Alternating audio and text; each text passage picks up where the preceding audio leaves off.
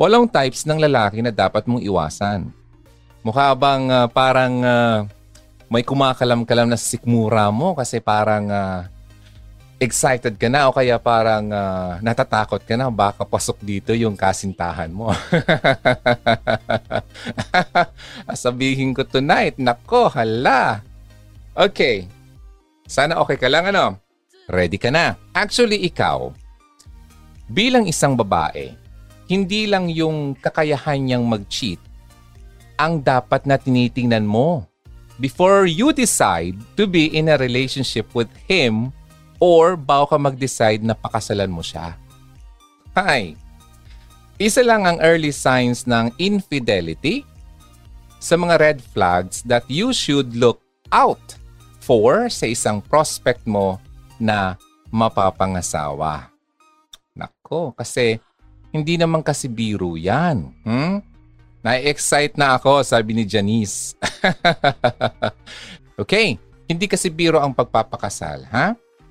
Para nga yung uh, isang sitcom nung bata pa ako, yung mag-asaway di biro.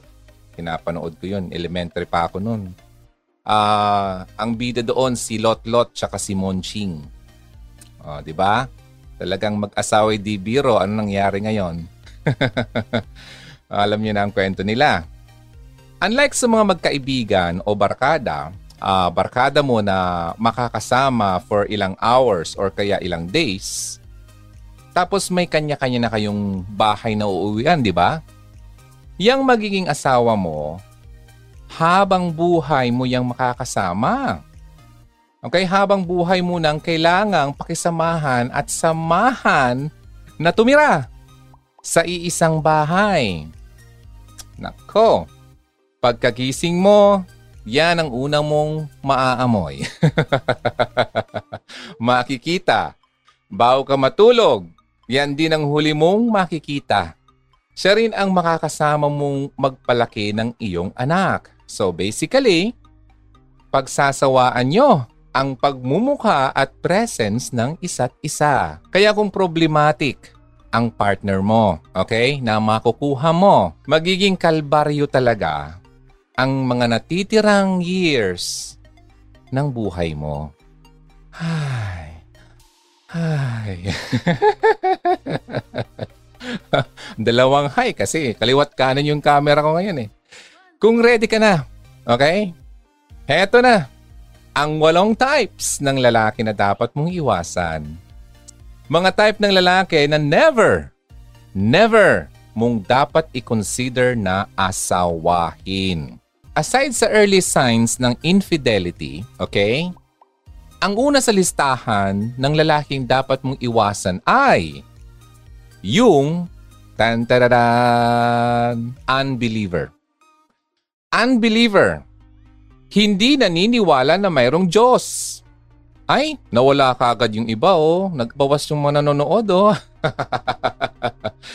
okay. O kung naniniwala man, on the surface lang. Pero wala naman talagang personal na relationship sa ating Panginoon. Alam mo itong pinakauna ko kasi importante ito. Ano, ulitin ko lang sa mga kaka-join na pinag-uusapan natin ngayon. Walong types ng lalaki na dapat mong iwasan. So ang number one ko dito, pinakauna talaga dapat. Importante naman kasi to. Yung lalaking hindi naniniwala na may Diyos o kaya naniniwala naman siya but on the surface lang. Okay? Yung pa-attend-attend lang sa simbahan pero pag uwi, abay limot na agad ang narinig sa simbahan. Okay? O kaya yung tinatawag na one-day Christian. Yung kapag Sunday, kay Lord siya. Pero kapag Monday hanggang Saturday, kay world siya. Sa mundo siya. Ha? He belongs. Saan? Sa world. Dalawang mukha, kumbaga, two-faced, ika nga. O kaya naman, evangeligaw. Anong ibig sabihin ng evangeligaw? Nagpa-participate sa outreach, sa Bible study, pero iba naman pala ang motive. May pinopormahan pala sa simbahan. At gusto lang magpapogi points. Evangeligaw. Nako, malaking X yan. Okay? Sabi nga 'di ba, God is love himself. Nagagawa lang nating magmahal dahil sa love na ipinamala sa atin ni Lord. Ngayon, kung wala siyang personal na relationship kay Lord, hmm, sino? Saan ang source ng pag-ibig na ibibigay niya sa iyo? Sige nga, pag-isipan mo nga yan. Saan siya kukuha ng source ng love? Kung yung love himself ay wala sa kanyang buhay. Hmm, nag-isip, nag-isip. Kaya pala ganun ang aking kasintahan, ang aking asawa. Sa sarili lang niya? Hmm, malabo yun. Kung ganyan, sakali man sa sarili siya yung kumukuha, napakadali mag-fail ang ganyang klasing pagmamahal. Mababaw lang yan. Dahil tayo mga tao, tendency natin ay maging selfish. Okay? The only way na kaya mong magbigay ng selfless na pagmamahal, ulitin ko, the only way na kaya mong magbigay ng selfless na pagmamahal ay kung na-experience mo na ito mismo kay Lord. Na-mention ko na yan dati pa. Okay? Five years ago pa. Hindi kayo nagkahalungkat ng mga old episodes. Kaya kung wala siyang personal na relationship Kay Lord, nako Hugs, makinig ka sa akin. Kahit gaano pa yan kagwapo, hmm? kamacho, katalented, machong nananampal. May nakita akong ganyan. Laki-laki ng katawan, nananampal! Ay nako, taraga naman. Okay, ay, may nakakaalam yan. So, mananonood niya sa laki ng katawan, sampal ang ginawa. Okay, uh, malaking katawan. Ha? Gaano man siya ka-talented. Kagaling gumiling. O kaya mag-TikTok. TikTokerist. ang bang ang bang ano mo, ang boyfriend mo ba o kaya ang asawa mong lalaki TikTokerist? ang bira, di ko ma-imagine. okay. Uh, kagaling gumiling. Uh, instant X pa rin yan. Okay? Ulitin ko, gaano man siya kagaling, kagwapo, kung ano man sa kanyang uh, hitsura. Ah, kung wala siyang personal na relationship kay Lord, wala po yan. Okay? X po yan. Kaya nga nakakaalarma kapag narinig mo o naririnig mo ang ibang mga babae na sasabihin, uh, ay, nasa kanya na ang lahat. Nasa kanya na sana ang lahat, kaso unbeliever eh. Wrong. Mali. A man can have everything the looks, the talents, the knowledge. Pero, kung sa una pa lang ay hindi na niya kilala, si Lord personally, lahat ng meron siya ay good for nothing. Walang silbi, walang silbi. Okay? Hay. Another reason as to why dapat na mayroon siyang personal or personal relationship kay Lord ay dahil kahit gaano pa kayo mag-compromise sa mga bagay-bagay kung wala kayong spiritual connection in the first place. Okay? Mahihirapan kayong kumonekta sa isa't isa, which is important para makasurvive sa tough times ng marriage. Okay? Mahirap na nga yung pag-aasawa. Hindi pa kayo makakonekta sa isa't isa, lalong maghihirap yan. Yung identity mo kasi, aminin mo man o hindi, fully influenced yan ng paniniwala mo. Okay? Yung pag-uugali mo. Stand mo sa mga bagay-bagay. Kahit nga pati yung uh, pagkain na pwede mong kainin, naapektuhan lahat ng yan ng spiritual beliefs na meron ka. Kaya kung pwede lang naman na ma-engage ka into marriage with someone na in union sa spiritual beliefs mo or nyo, bakit ka pa magko-compromise kasama ng isang tao na may different na belief kaysa sa iyo, di ba? Hindi talaga kayo magmamatch. Hindi kayo magtutugma. Hindi kayo magmi-meet. Okay? Hindi lang kasi love ang nagmamatter sa isang relasyon, kundi compatibility din, which is affected by your spiritual beliefs. Remember that a man Who loves God is a man that will surely treat you right. Di ba? Hmm. Nakakalungkot. Maraming ganun. Nalulungkot ang mga babae kasi hindi sila tinitrato ng tama ng kanilang mga kasintahan o asawa. Ito po kasi ang bottom line. Kasi wala si God sa kanyang buhay. Hay, una pa lang yan. Walo to. Ready na ba sa pangalawa? Second sa type ng lalaking dapat mong iwasan ay yung abuser. At tatandaan mo, ang pag-abuse ay hindi lang yan physical. More so, emotional din ang abuse. Kaya Lenny, Regina, Jinky, Yuhu, makinig ka. Basically, kung ang tinitingnan mong prospect ay total opposite ng isang encourager, encourager, dyan pa lang red flag na yun. Ano? Retreat ka na. Bawi ka na. Okay? Alis ka na dyan. Kapag abuser emotionally ang isang tao, mapapansin mo na hindi kanya sinusuportahan sa mga passion mo sa buhay. Kahit pa 100% ang ibigay mo sa kanya, makinig ka Hazel and Jenny, sa'yo hindi magiging ganun yun. Madalas pa nga, ida-down ka niya. Di ba Maribel? Arlene?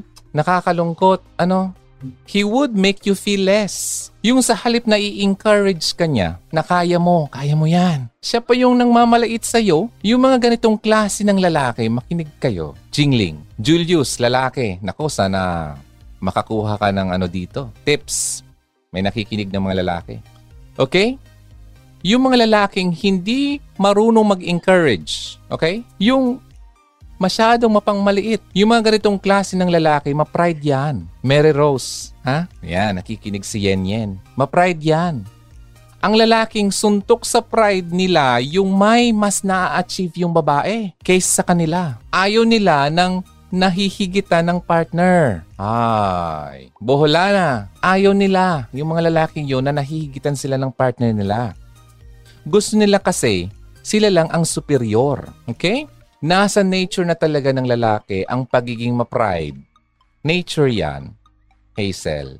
Gusto nila na laging sila ang nasa taas.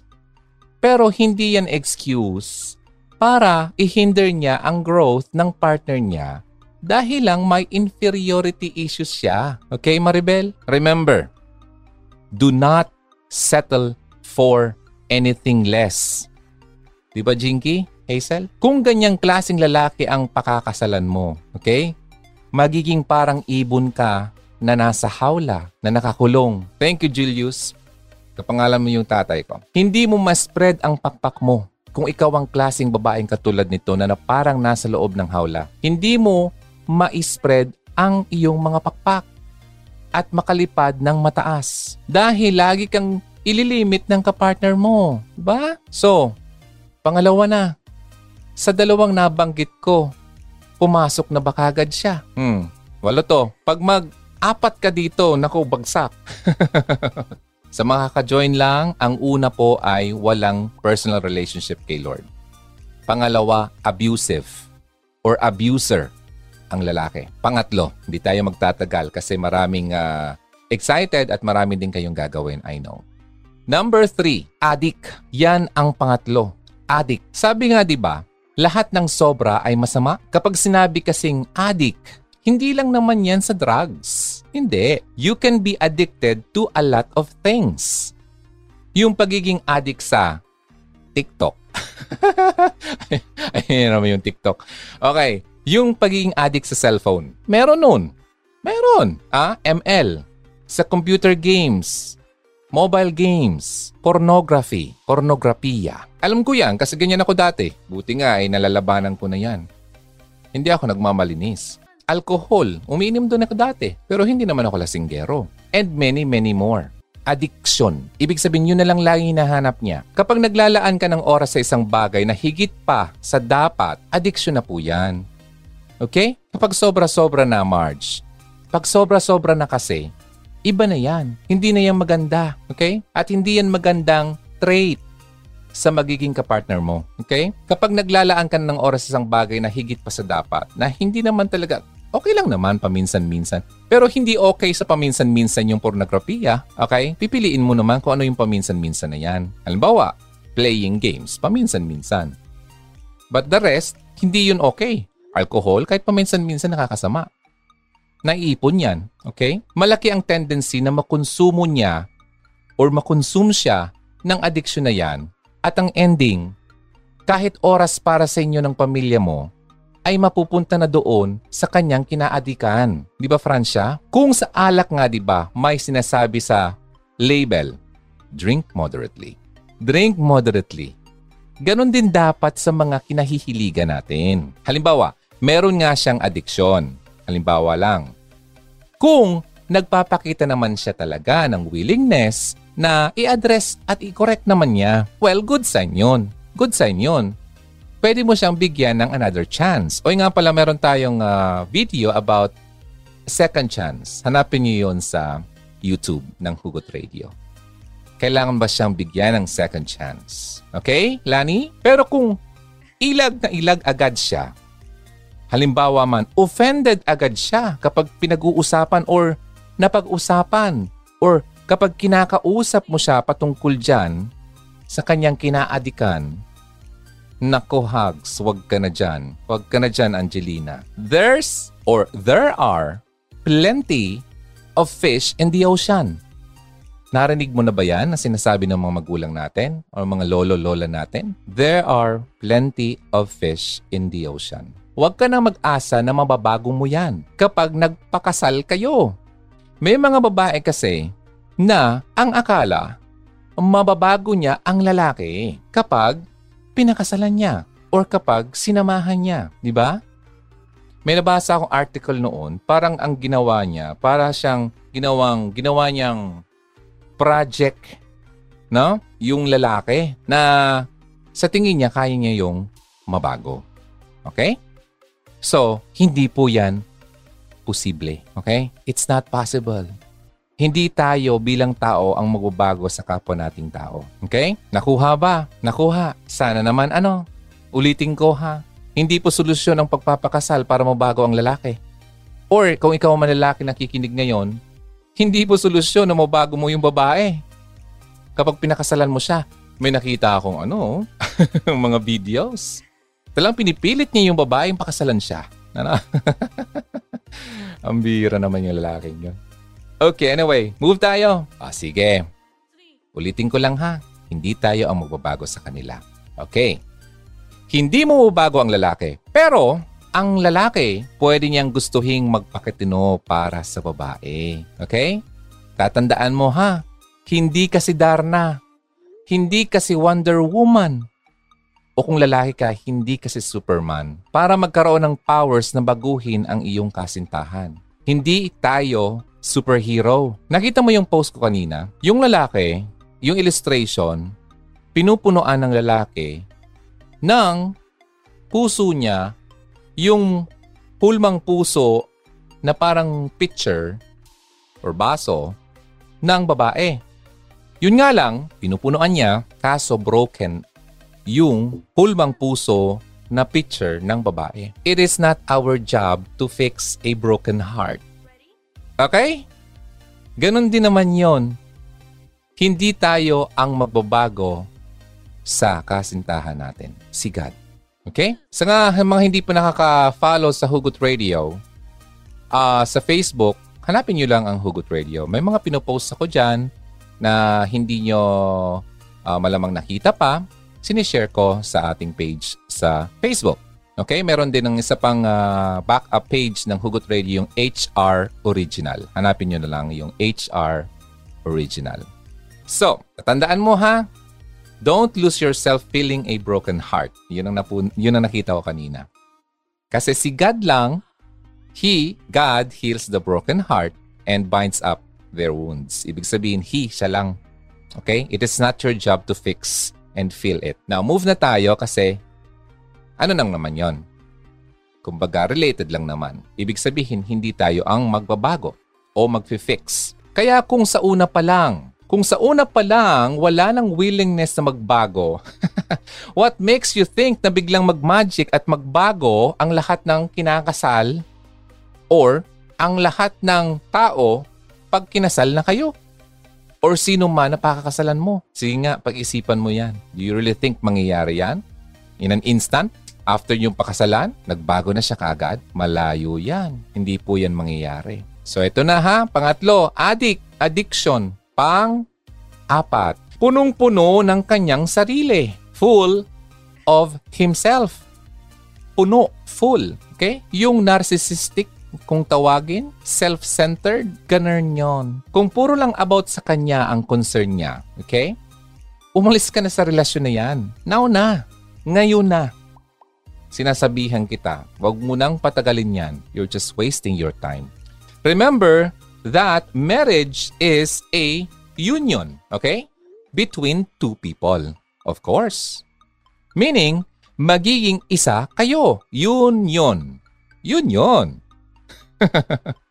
Di ba? Ang concern ng isa ay aalalahanin din ng isa. Hindi naman pwedeng mag-asawa na kayo pero kanya-kanyang business pa rin, di ba? May alam akong ganyan. Mag-asawa na pero parang kanya-kanya pa rin. Hindi magandang ganun.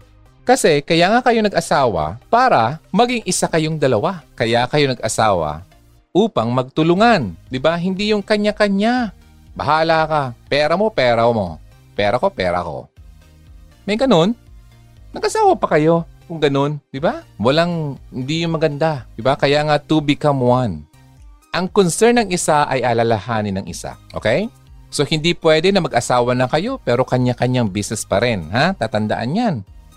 Ba't pa kayo nagpakasal kung ganun? Pero kung ang mapapangasawa mo ay narcissistic, narcissist, ang maging ending niyan, wala siyang maging pake.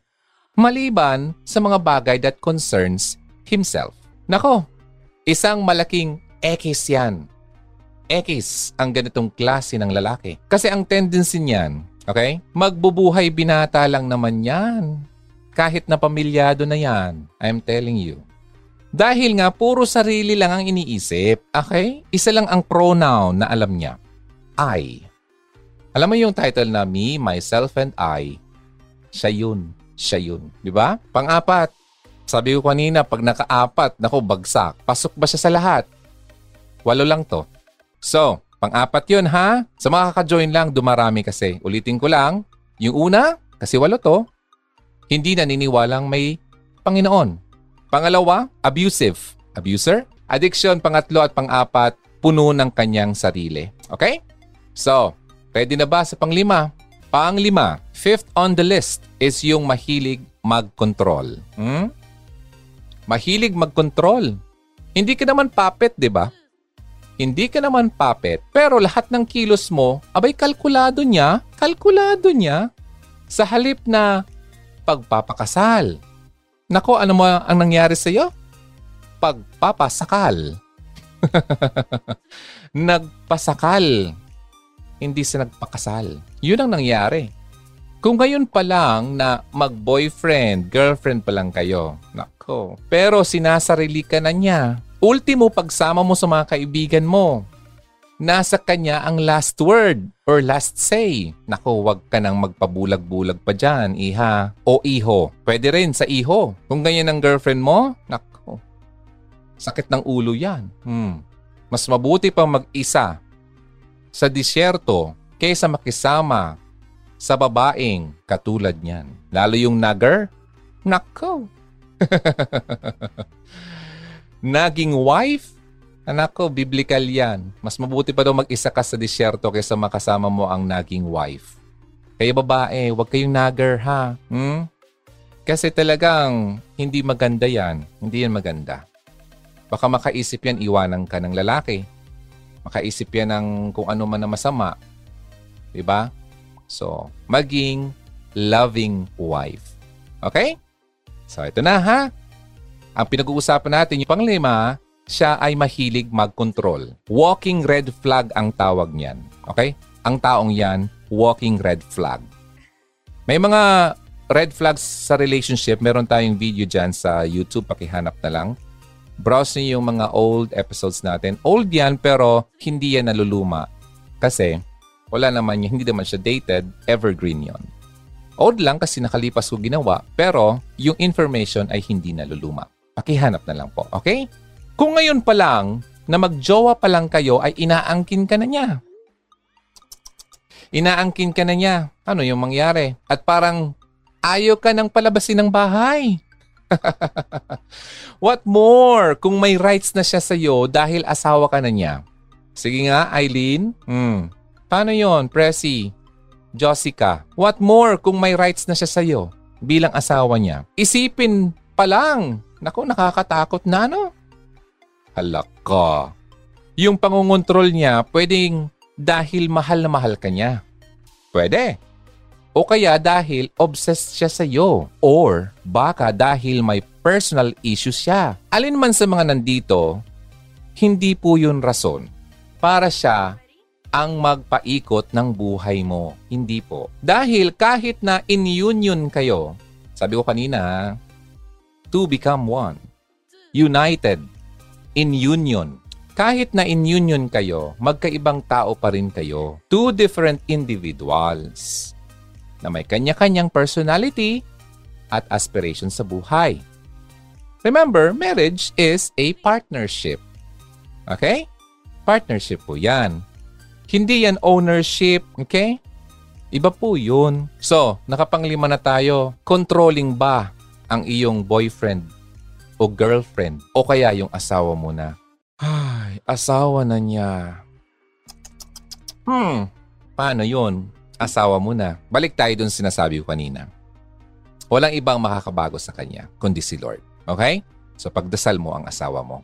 Lagi, lagi. Kung hindi mo pa napanood yung pelikulang War Room, yung War Room, W-A-R-R-O-O-M,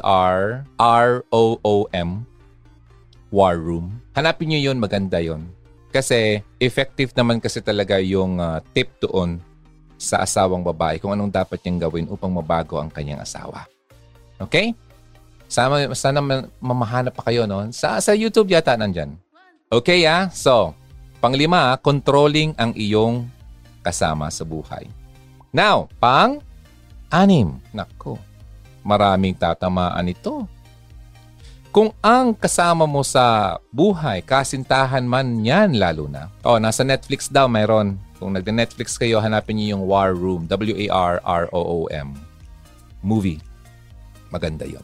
Kung lalaki, na, lalaki ka naman, asawa mo, babae, nagkakaproblema ka, meron naman movie doon. Yung uh, Fireproof sa mga nanonood. Hanapin nyo rin sa, nasa, nasa, sana nasa Netflix din, ano? Fireproof. Para naman yun sa mga lalaki. Panganim ay mainitin ang ulo. Hay, nako, obserbahan mo siya. Obserbahan mo siya. Okay, paano ba siya makitungo sa mga waiter halimbawa lang? Nasa kainan kayo. Tapos medyo nap- napaghintay siya. Tapos dumating yung waiter. Magagalitin ba siya? Paano ba siya makitungo sa mga mababang uh, posisyon? Sa mga uh, servicemen o kaya sa mga ganito, waiter, janitor, paano? Sinisigawan ba niya kapag nagkakamali? O kaya kapag uh, mali yung in-order niya at binigay sa kanya, sinisigawan ba yan? Kapag nagkaroon ba ng delay? Naiinis ba siya kagad? Obserbahan mo ang katulad niyan. Pinagtataasan ba niya ng boses ang mga katulad na taong yan? O kaya kung hindi naman sila, pinagtataasan ka ba niya ng boses kapag nalilate ka sa date niyo? Ay, kasi that says a lot about your future partner. Di ba? Kung ginaganyan niya, ang iba, ngayon, okay, ngayon pa lang na mag-boyfriend-girlfriend na kayo or pa lang kayo, paano pa kaya kapag officially na kayo mag-asawa? Sige nga, paano yung Kay? Boyfriend-girlfriend pa lang, ganun na siya? Paano yun? Malaya na siyang pataasan ka ng boses. Sisigaw-sigawan ka na lang. Kahit gaano niya kadalas itong gustong gawin. Dahil nga asawa ka na lang niya na lang niya. Asawa lang kita! Ako masusunod dito! Nako. Napakalaking. Kung visible na ang mga warning signs na yan, ngayon pa lang, huwag ka nang magpaka-superhero at itreat mo yan as red flags. Hindi nakakatakot mag-asawa. Nakakatakot lang kung ang mga pangasawa mo ay katulad nito kasi masyado ka nagmadali. Yung term nga ng mga matanda, sunggab lang ng sunggab. Yung para bang nanghuhuli ng palaka. Tapos susunggaban mo para mahuli mo. Ayaw mo makawala, eh. ayaw mo makatalon kaya sinunggaban mo. Hindi mo na pinag-isipan. Masyado nang mabadali. Hindi na po ako magjowa at mag-aasawa. Ay, wag naman ganun, Mary Rose. Itong Hugot Radio, may nag-comment before. Naku, huwag kayong makikinig dyan sa lalaking yan. Kasi hindi kayo mag-aasawa kapag kayo makinig na makinig dyan. Bakit? Sinabi ko bang huwag kayong mag-asawa? Hindi naman ah. Wala namang sinasabing ganon. Oh, sinasabi ko lang ang mga dapat mong bantayan. Okay?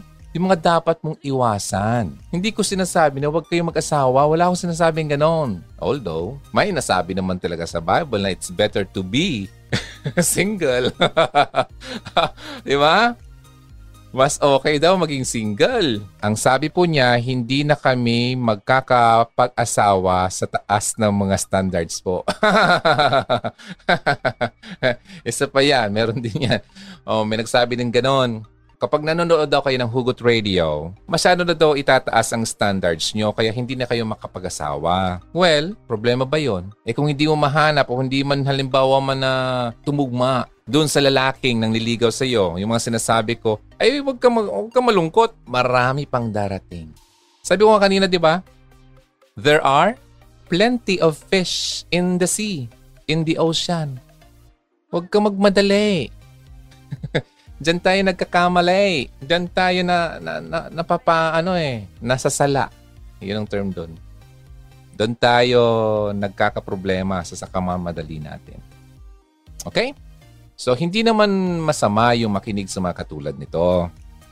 Guide nyo naman kasi to. Well, nasa iyo naman yan kung ayaw mo pakinggan. Bahala ka.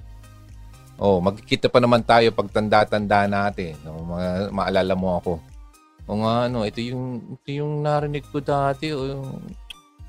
Sayang, dapat pala nakinig ko sa kanya noon pa. O, di ba? Sana mo, wag, wag ganun ang masabi mo pagdating ng panahon. Sana ang masabi mo, mabuti na lang nakinig ako sa kanya. O, di ba? Sana ganun. O, panglima yon ha. Controlling. Controlling ba yung uh, kasama mo? Bagsak na. Panglima na yun eh. Pang anim mainit ang ulo. Lalo na. Kung visible na yung mga warnings na yan, makinig ka ha, iwas na, iwas na. Pangpito, pangpito. Over-reliant pa rin sa magulang. Nako, especially sa nanay. Ulitin ko, masyado pang, ano, over-reliant. Umaasa sa magulang. Lalo sa nanay. Mama, mama. Mama, okay lang naman. Okay, i-clarify ko ha. Okay lang naman na humingi ng assistance. Paminsan-minsan. Pero kung iba naman kasi yung usapan kapag ultimong pambayad ng bills at pagpapagawa o paggawa ng desisyon sa buhay.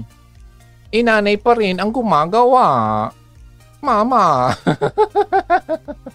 diba? Red flag yan. Iha, wag ganon. Uy, may pinoso kanina. Nakita ko lang. Yung cartoon, uh, nanganak yung babae. Cartoon, ano to, illustration. Hindi naman to real uh, ano, people. Yung illustration, nanganak yung babae, inilabas yung bata, syempre puputulin na yung umbilical cord. Sabi niya, no, wag. So illustration lang naman yan. So di, hindi pinutol. Although it's not possible naman in real life. But illustration lang naman to. So hindi pinutol, ibig sabihin, magkadugtong pa rin sila. Somehow. Hindi ko nga ma-imagine kung paano nadugtong kasi ang alam ko natatanggal yun eh. Lumalabas yun sa ano eh. okay, anyway. So hindi pinutol yung, pinaputol ng nanay yung umbilical cord ng anak. Dahil hanggang sa lumalaki yung bata, nag uh, nagko-crawl, naglakad-lakad, lagi niyang hawak yung umbilical cord ng bata. So kahit sa, saan pumunta, lagi niyang na na ano, nakakontrol yung bata. So hangga't sa nagbinata, 'di ba?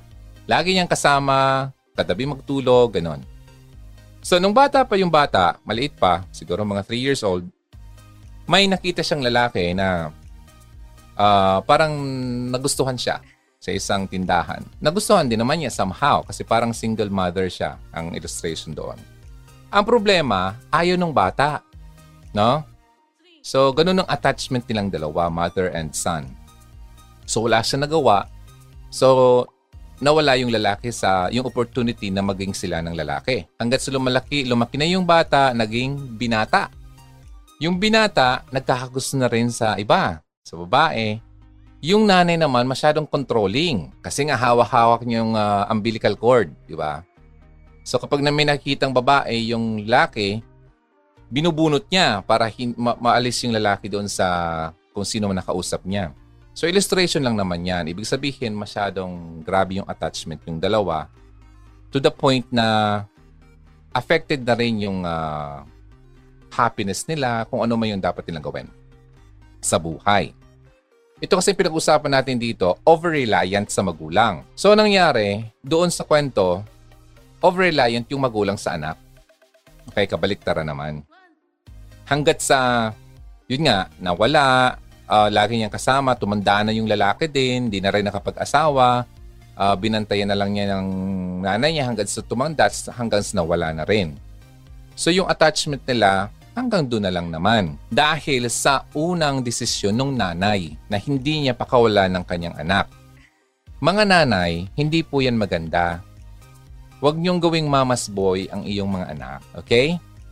Lagi niyong isaisip na darating ang panahon na hihiwalay yan sa inyo, okay? Leave and cleave. Aalis yan at magkipag-isa yan sa mapapangasawa niya. Lagi niyo yan tatandaan at i-accept nyo yan, katotohanan yan. Huwag niyong kontrolin. Kasi kung sakali man, iyong anak hindi yan matututo. Katulad nito, over-reliant sa magulang lalo sa nanay. Hindi alam kung anong dapat gawin. Hindi makapag-decide kung anong dapat uh, uh, ibigay na desisyon dahil wala si mama. Diba? So, red flag yan. A man should lead the household. Pero paano niya yung magagawa kung pati desisyon or decision making ay nakaasa pa rin sa magulang lalo sa nanay. Nanay niya ba ang magiging padre di pamilya nyo? Di naman yun, di ba? Kung hindi niya kayang magdesisyon para sa sarili niya, paano siya makapagdesisyon para sa mas mabigat na bagay sa pamilya niyong dalawa? O, paano? Madalas kapag passive rin, passive, ang lalaki at hindi active, malaki ang possibility na ikaw ang magiging breadwinner ng pamilya nyo dahil nga wala siyang disposisyon sa buhay. At hindi rin siya marunong dumiskarte. Hmm, Yuho, mama's boy, sabi niya. Kamusta? Mama's boy, hindi marunong dumiskarte. Sa madaling salita, kung hindi niya kayang asikasuhin ang kanyang sariling buhay, paano mo maipagkakatiwala sa kanya ang buhay nyo ng mga magiging anak nyo? Paano? Sarili nga niya, hindi niya kaya magpapamilya pa siya, ay maraming ganun na lalaki. O, masabi lang na nakapag-asawa.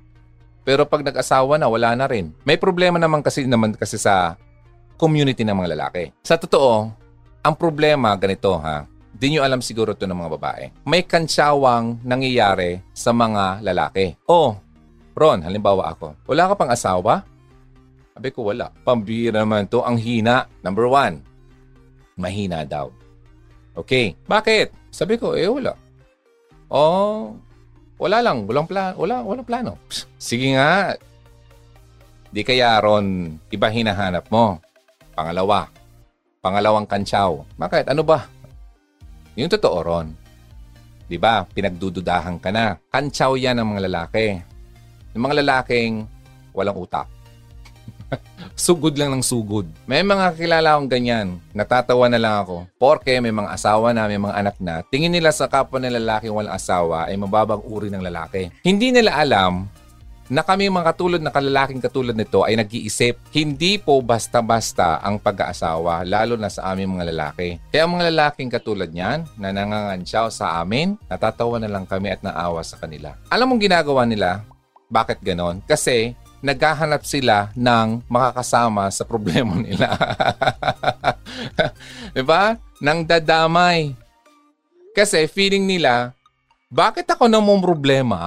Samantalang itong kaibigan ko, ito oh, ang ganda pa ng buhay, buhay binata. Eh bakit? Sinabihan ba kita mag-asawa? Di ba? Itadamay mo ako sa problema mo. O, although di ko yan sinasabi. Kaya lang meron kasing ganong nangyayari sa community ng lalaki. Okay? Kaya may mga ibang lalaki na napipilitan tuloy na mag-asawa kahit na hindi naman talaga siya handa para maiwasan niya yung kantsaw ng mga kaibigan niya. Ito naman kasing lalaking to, hindi nag-iisip, nagpapadala sa kantsaw. Di ba? Ako, until now, dyan, sa, sa labas, sa mga ano, lagi, wala pa asawa, ilang taong na, come on, anong klaseng tanong yan?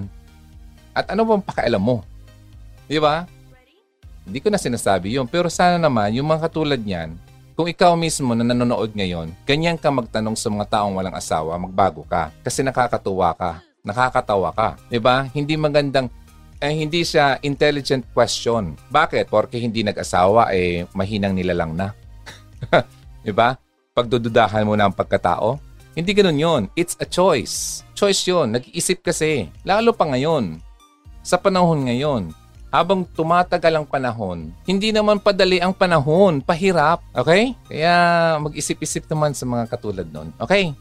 Ah, nasabi ko lang kasi just last year eh, may nakausap ako. Tinawanan ako eh.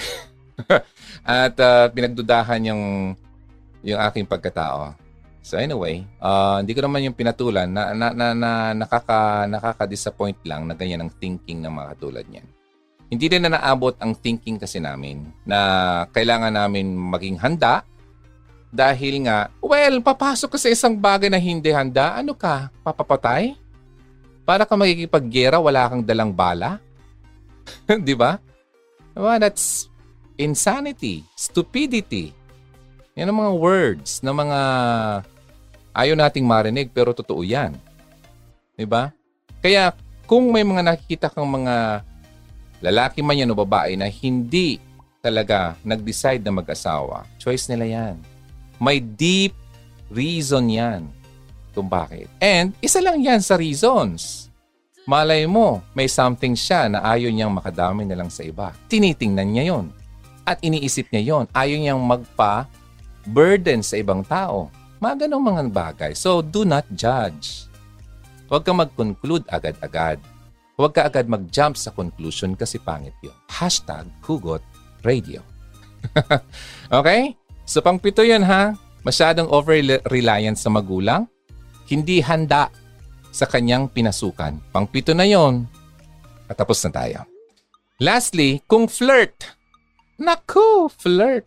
Whenever there's a fun, there's always. Whenever there's a flirt, there's always a coke. Ah, parang ganun ang naalala kong kanta nung bata pa ako. Whenever there is fun, there's always Coca-Cola. Yeah. Bata pa ako nun eh. So, ang word na flirt, doon ko na tutunan sa kantang yun. Kasi nung bata pa ako, elementary, hindi pa ako nag-aral. Ate, anong flirt? Kasi kanta yun eh.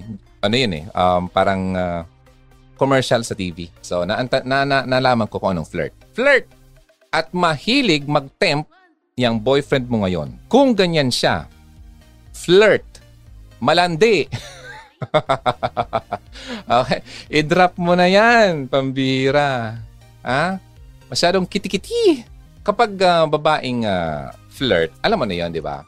Pero kapag lalaki mismo ang flirt, ah, masyadong ano bang abang ano bang other terms sa sa, sa Tagalog niyan? Yung nagtatry siyang i-attract ang is, ibang tao. Um, tinitis. Yon, tinitis niya yung ibang tao. Tinitemp. Kung ganyan ang boyfriend mo, nako, i-drop mo na yan. Hindi maganda mga kasama yan. Okay?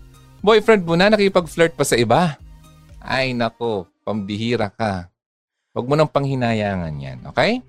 Siguro nahulog ka na dyan dahil mismo sa pagiging magaling niya sa words. It's only words. At kung paano kanya pakiligin sa kanyang mga salita. Pero kung yung pagpapakilig na yan ay hindi pa rin exclusive sa iyo, ay nako, kahit na ikaw ang girlfriend niya, ah, ginagawa pa rin niya ito sa iba, enough reason na yan para i-re-evaluate mo ang decision mo sa buhay. Mga ganyang klasing lalaki kasi, okay, believe me, maniwala ka. Isa yang cheater in the making. May mga videos tayo about mga cheating, uh, ugali ng cheaters, mga ginagawa ng cheaters. Hanapin mo na lang po sa Hugot Radio sa YouTube channel. Okay, marami pa doon. So, hugs ha, yung walong yon, lagi mong pagkakatatandaan. Kasi common ito. Number one, hindi naniniwala na may Panginoon. Pangalawa, abusive abuser. Pangatlo, addict, may addiction. Hmm? Pangapat, punong-puno ng sarili. Okay? Full of himself. Masyadong self-centered. Panglima, mahilig mangontrol. Hindi ka pinapayagan lumabas. Ay, nako. Hindi ka pwedeng makipagsama sa mga kaibigan mo. Pinagsesalosan yung mga kaibigan mong nauna pa sa kanya. Pang-anim, mainitin ang ulo. Nagkamali ka lang ng konti, ay nako, away na agad. Pang-pito, masyadong reliant. Okay? Sa magulang, lalo sa nanay. At pangwalo, masyadong malandi sa iba kahit na kayo na. So, hugs, eight types of guys na dapat mong iwasan.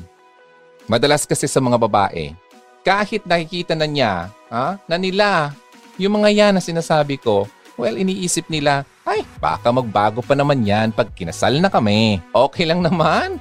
Okay lang naman ata, bigyan ng chance. Pero ang ending, hindi naman nagbago. At nagsuffer lang sila in the long run. Ganito lang kasi yan, hugs, okay? If you have the freedom to settle for someone, why would you settle for less? Bakit? Ha? Kung sa mga binibili mo nga, di ba, sa mall, kapag may defect, iniiwanan mo at di mo na binabalikan, pinapalitan mo ng bago na mas okay na kondisyon. Ito pa kaya? Ito pa kaya na magiging partner mo habang buhay? Ganon din dapat ang pagpili sa isang partner. Pero syempre, lahat naman may weaknesses. Ako din, ikaw. Walang partner na perfect. Marriage will always be a challenge. Kaya nga sa tulong ng wisdom na nanggagaling kay Lord, kailangan mong magdesisyon. Okay? Ito bang klase ng flow na ito ay kaya mong i-deal for the rest of your life? Pero ang mas mabigat na tanong, yung mga traits. Yung mga traits ba na gusto mong makita sa partner mo, nakikita mo rin ba sa sarili mo? Mm. Remember that marriage is a two-way effort. Two-way. Ha? Kaya, you should also be the kind of partner na gusto mo sa sarili mo. Huwag yung, ito yung standards mo, tapos ikaw hindi. Ay mali naman yon. Okay? So dapat, pantay, balance. Okay, hugs? Yan po ang 8 types ng lalaki na dapat mong iwasan. Sana naman ay may natutunan ka. Sa mga baguhan dito sa YouTube, paki-subscribe na po dito sa Hugot Radio. Click subscribe and hit the bell icon at click mo yung all. Ako po si Ronaldo ng Hugot Radio. Sa mga nakikinig sa uh, radio, every Sunday po ang Hugot Radio sa KR 104.3 The Way FM, 12 noon hanggang 1 o'clock ng hapon. Ako po si Ronaldo. Ito po ang Hugot Radio. Always believe in love and keep the flame burning. I will see you again next time, next Sunday. Bye! See you next time. God bless you. Maraming salamat sa pag-join dito sa Hugot Radio. Ako po si Ronaldo ng Hugot Radio. Always believe in love and keep the flame burning. Bye! Sige, till next time. Halina't makihugot na. Kontakin kami sa 0946 763 9858 0929 359 4298 0915-931-7184. Kung nais mong magkapag-ugnayan kay DJ Ron, maaari mo siyang bisitahin sa kanyang YouTube channel sa Hugot Radio.